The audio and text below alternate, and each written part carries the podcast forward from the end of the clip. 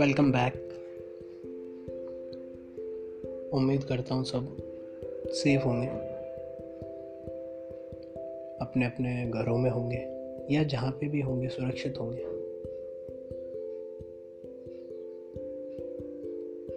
माहौल काफ़ी ज़्यादा खतरनाक है, तो ऐसे माहौल में मैं अभी कुछ वक्त तक घर से दूर था था मतलब अब घर पर आ गया। तो जो मेरे घर तक का रास्ता था, उस रास्ते में बहुत सी ऐसी चीज़ें हुई जिन्होंने मुझे सोचने पर मजबूर कर दिया कि क्या ऐसा है या ऐसा नहीं है, क्या चीज़ करनी चाहिए, क्या चीज़ नहीं करनी चाहिए। उनमें से एक चीज़ है, एक वाकया है जिसके बारे में आज अपन बात करेंगे। तो हुआ कुछ यूँ कि घर आने की सारी तैयारियां हो चुकी थी, मैंने भी अपना सामान बांध लिया था और जो कैब मेरे को घर तक ले जाने वाली थी वो भी लगभग आ ही चुकी थी। मकान मालिक हुआ, आस पड़ोसी हुए, सबको एक एक करके अलविदा कह रहा था मैं। सब मेरे को हिदायत दे रहे थे, ध्यान रखना, अच्छा हुआ बेटा घर जा रहे हो। तभी मेरे पड़ोस वाली आंटी मेरे को बोली, खाना खाया? ये सुनते ही मेरे को माँ की याद आ गई। मैंने बोला, जी आंटी अभी दोपहर में तो खाया था, मैं शाम को निकलूँगा तो ड्राइवर साहब आएंगे, हम दोनों साथ में कहीं खा लेंगे। उन्होंने बोला, बेटा शायद ना मिले, चूल्हे पे रोटी सेकनी नहीं पड़ती, हमें गैस पे सेकनी पड़ती है। आलू का रायता बना हुआ है, रोटी बांध देती हूँ कपड़े में, रायता टिफ़िन में ले जा, ड्राइवर के लिए भी ले जा। अब आलू का रायता यार, ये तो फेवरेट है मेरा, लेकिन फिर भी मैंने कहा क्यों ही परेशान किया जाए किसी को। मैं कि नहीं आंटी, मैनेज हो जाएगा, आप निश्चिंत रहिए, कोई बात नहीं है। बोली, बेटा सोच ले, दस मिनट लगेंगे, ले जा। उन्होंने ना ना करते हुए भी कम से कम पाँच से छः बार मेरे से पूछा और मैंने हर बार हाथ जोड़ के मना ही किया कि नहीं हो जाएगा, जबकि मेरे अंतरात्मा मेरे को कह रही थी कि ले ले खाना, रख ले। छः घंटे का रास्ता था मेरे घर का। मैंने सोचा अगर खाना नहीं भी मिला भूखे काम चला लेंगे, कौन सी बड़ी बात है। कैब आई, सामान लोड किया और घर की तरफ रवाना हुआ। जो जो पक्की ऐसी जगहें थी जहाँ पे खाना मिलता ही मिलता है, एक एक करके हर जगह पे गए, हर जगह बंद मिली। एक घंटा, दो घंटा, तीन घंटा हो गया था चलते हुए।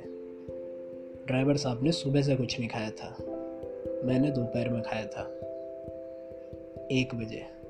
अब बज रहे थे रात के नौ। वैसे भूखा रहने में कोई दिक्कत होती नहीं है, लेकिन पता नहीं क्यों मेरे को बार बार आंटी की बात याद आ रही थी। तो मैंने वाकया ड्राइवर साहब के साथ में साझा किया कि ड्राइवर साहब ऐसा कुछ हुआ था। उन्होंने कहा, देखो इस बार तो गलती हो गई है, आगे से मत करना।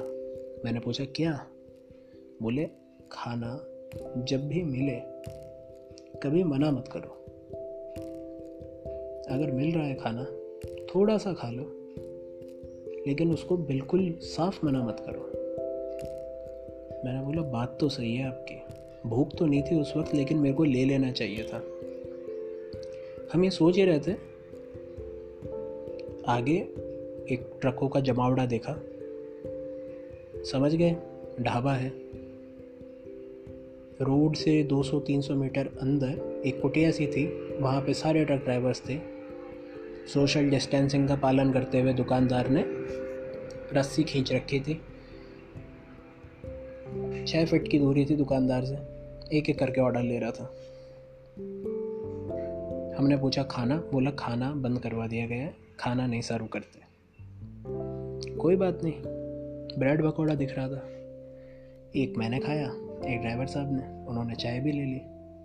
फिर हम दोनों ने एक दूसरे को देखा और एक एक ब्रेड पकौड़ा और उठा लिया। तभी दुकानदार हमें देखता है, बोलता है चना मसाला है और सेव भाजी है, क्या खाओगे? ऐसा लगा साक्षात भगवान आ गए। हम दोनों ने तय किया सेव भाजी खाएंगे। और जो सेव भाजी उस ढाबे वाले भाई ने बनाई प्योर दूध में, उसको देखकर मेरे को ऐसा लगा यार ऐसी सेव भाजी मैंने आज तक नहीं खाई होगी। और हकीकत में हुआ भी कुछ ऐसा ही। सेव भाजी मैंने बहुत खाई है, लेकिन जिस हिसाब से उसने बनाई, या तो कुछ कहिए कि भूख ज़्यादा लग रही थी, भूखे थे, क्योंकि भूख स्वाद अपने आप बढ़ा देती है, और कुछ बनाई भी बहुत अच्छी थी। एक प्लेट में सेव भाजी और रोटी लेके हमारे पास आया, मचान बिछाया, तारों भरा आसमान, मचान पे हम दोनों और तसल्ली से खाना खाने की तैयारी में।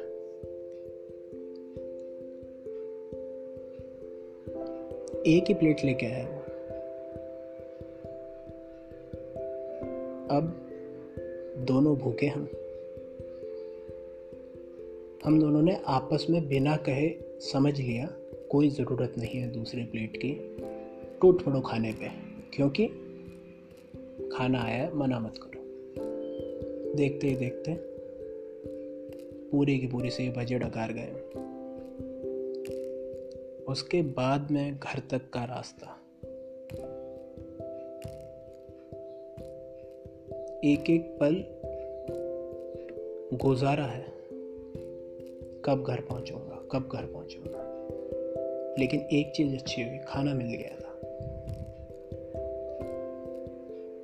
तो यही है, यही सीखने को मिला, कभी खाना मिल रहा है मना मत करो, थोड़ा सा खा लो मना मत करो। हो सकता है आज है, कल नहीं मिले।